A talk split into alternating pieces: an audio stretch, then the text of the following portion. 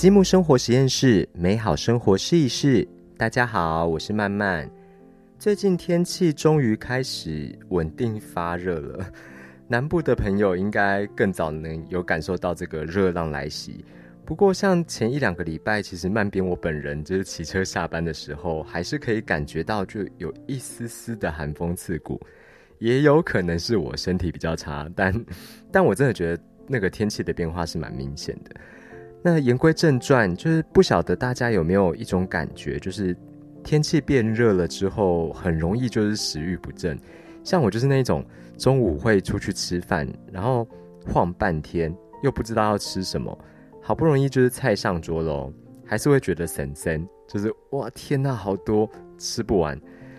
但其实就是我们正常一餐的这个量而已，其实没有很多。但我就是会觉得它就像个聚宝盆一样，我就是怎么吃它就会一直长出来。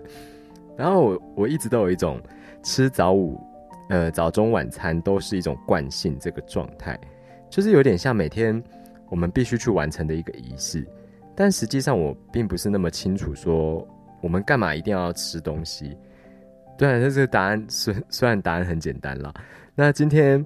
要给大家介绍的这一本书是由日本国宝级料理家陈四方子所写，然后配音员呃林芳雪所朗读的《生命与味觉》有声书。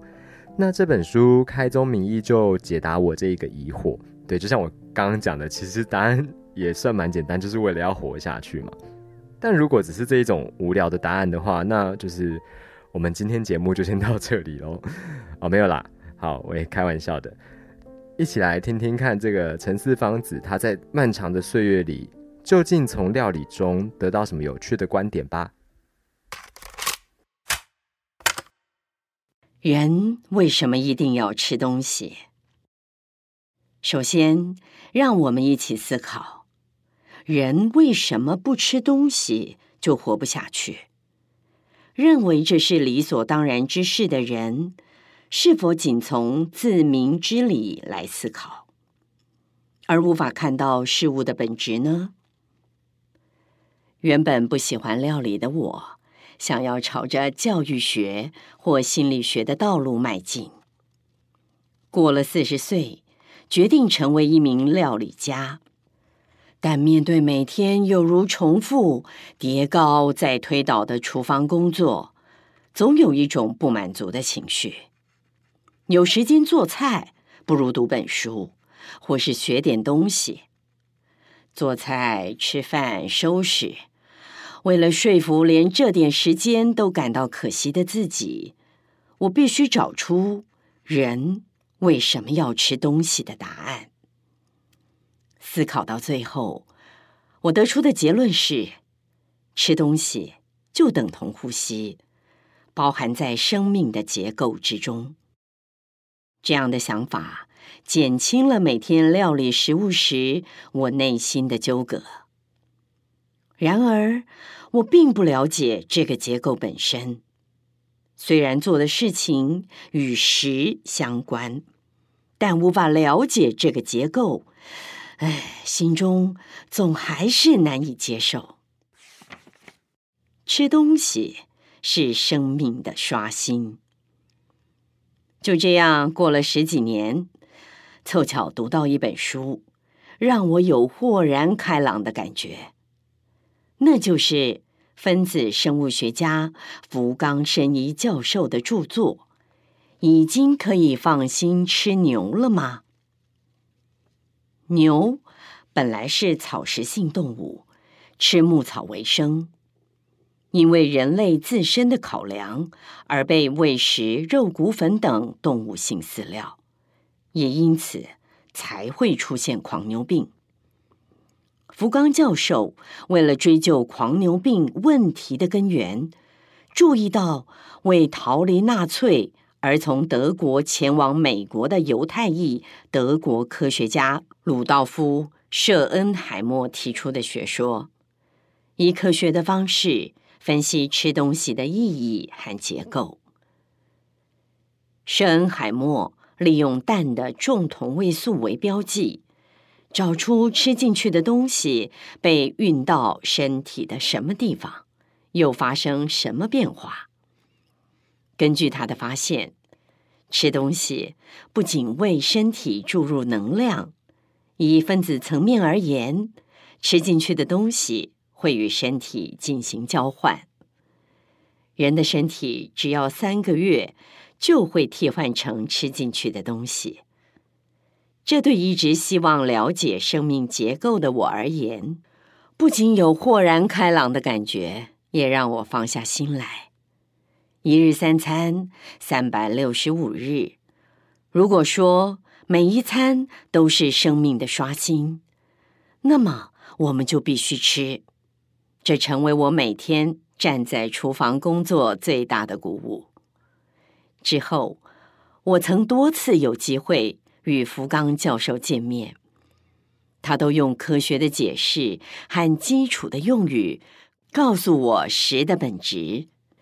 圣恩海默的发现代表食物不仅是单纯的能量来源，食物的分子会逐渐变成我们身体的一部分。多数人认为吃东西是为了补充能量，只要热量高就可以了。然而，这样的想法没有看到食物的根本。不仅是人类，所有的生物都必须吃东西才能生存。也就是说，如果不将其他的生命当作维持自己生命的手段之一，则无法生存。认识这样的法则和生命的根本，想必对食。会有不同于过去的看法。顺应风土而食，生命借由食与其他生命相接。那么，我们应该怎么吃呢？答案非常简单：让生存变得容易而食，也就是顺应风土而食。说的更具体一点吧。你的生命与你出生的风土有着密不可分的关系。这个风土当中，我们的祖先冒着生命的危险吃了许多东西。人类搜集并分析这个实验的庞大资料，分类成可以吃的东西和不可吃的东西。民族历经千辛万苦所诞生有关食的累积和统计，我们称之为饮食文化。无论哪个民族，都有诞生于生存之道上的饮食文化：米、高汤、发酵调味料，还有就是吃当令食物，如同春天的时候。吃春天出产的东西，有助于人体代谢一般。享用季节的恩惠和风土的慈爱，是让生存变得容易的最好方式。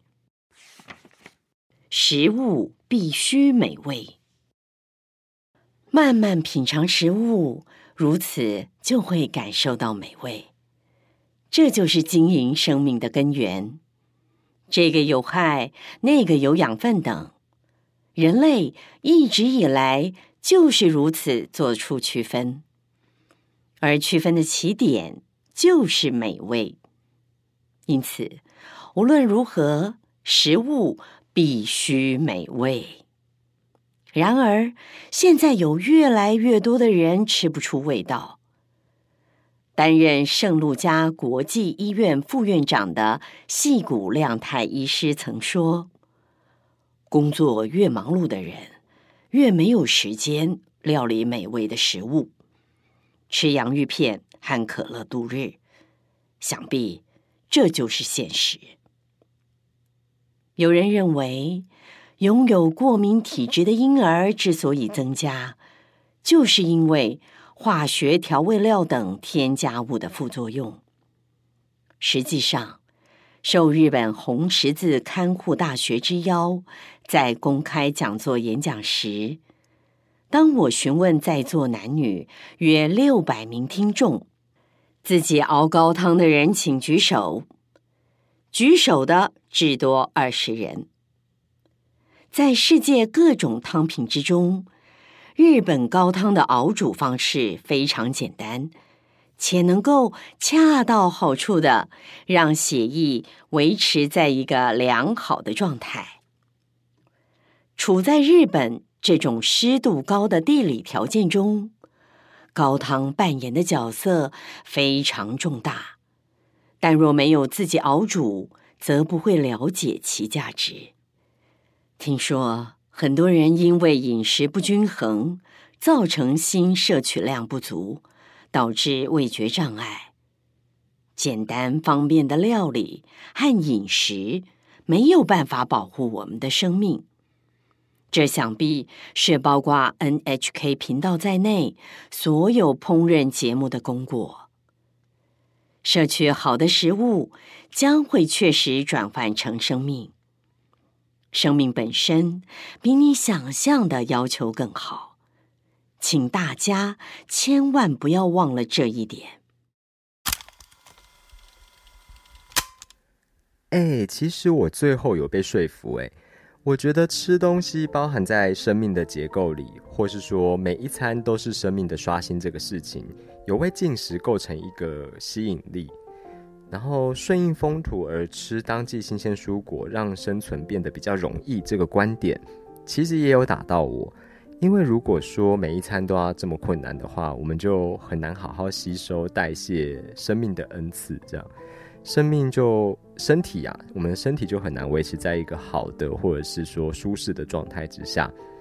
某种程度上，这个理由跟我当时决定要做瑜伽这件事情好像有一点点接近。然后，而且他最后有提到一点，我觉得是蛮重要的，就是说要吃出食物的滋味。